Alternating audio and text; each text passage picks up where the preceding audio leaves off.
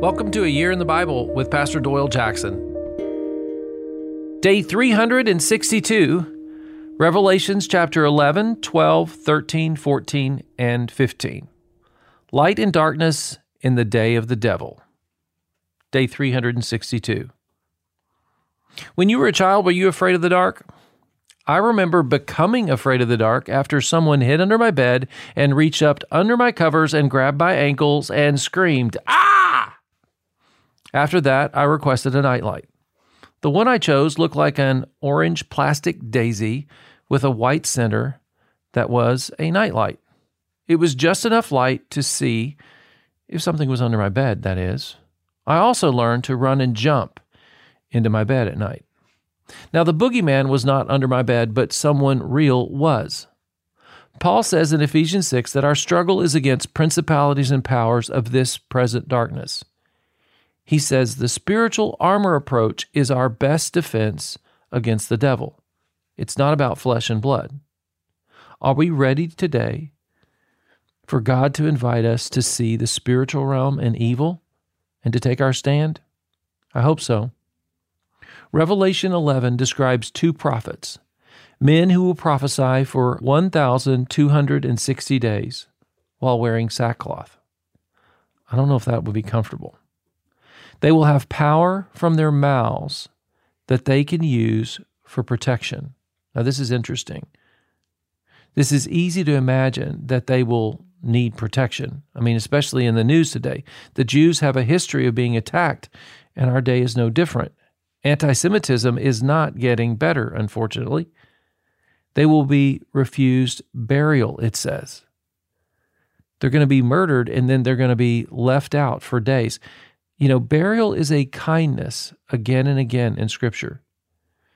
These events will prepare the way for Christ's return and the kingdom of heaven.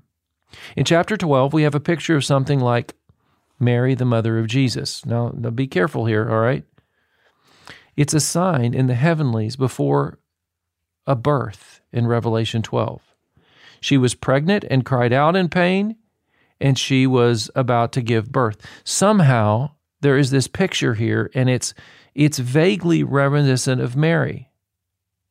So, could this be a sign that Israel will turn to the Messiah in the last days? I'm not sure, but an evil dragon appears in the next picture, and the devil and the spirit that opposes Christ and God's kingdom in this picture is trying to destroy what God is doing.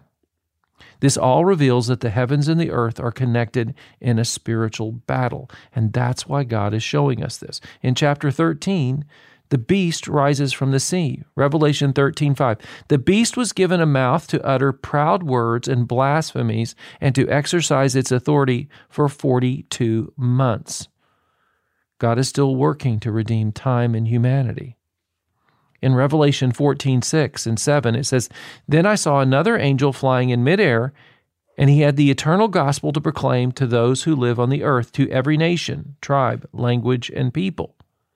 He said in a loud voice, Fear God and give him glory, because the hour of his judgment has come.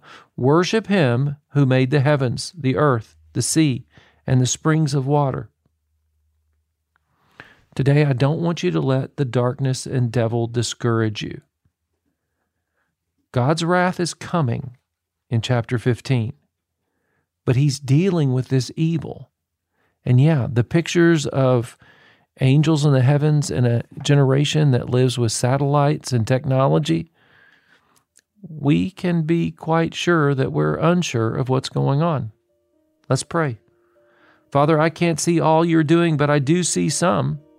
Help me live close to you and to serve boldly and confidently. In Jesus' name, amen.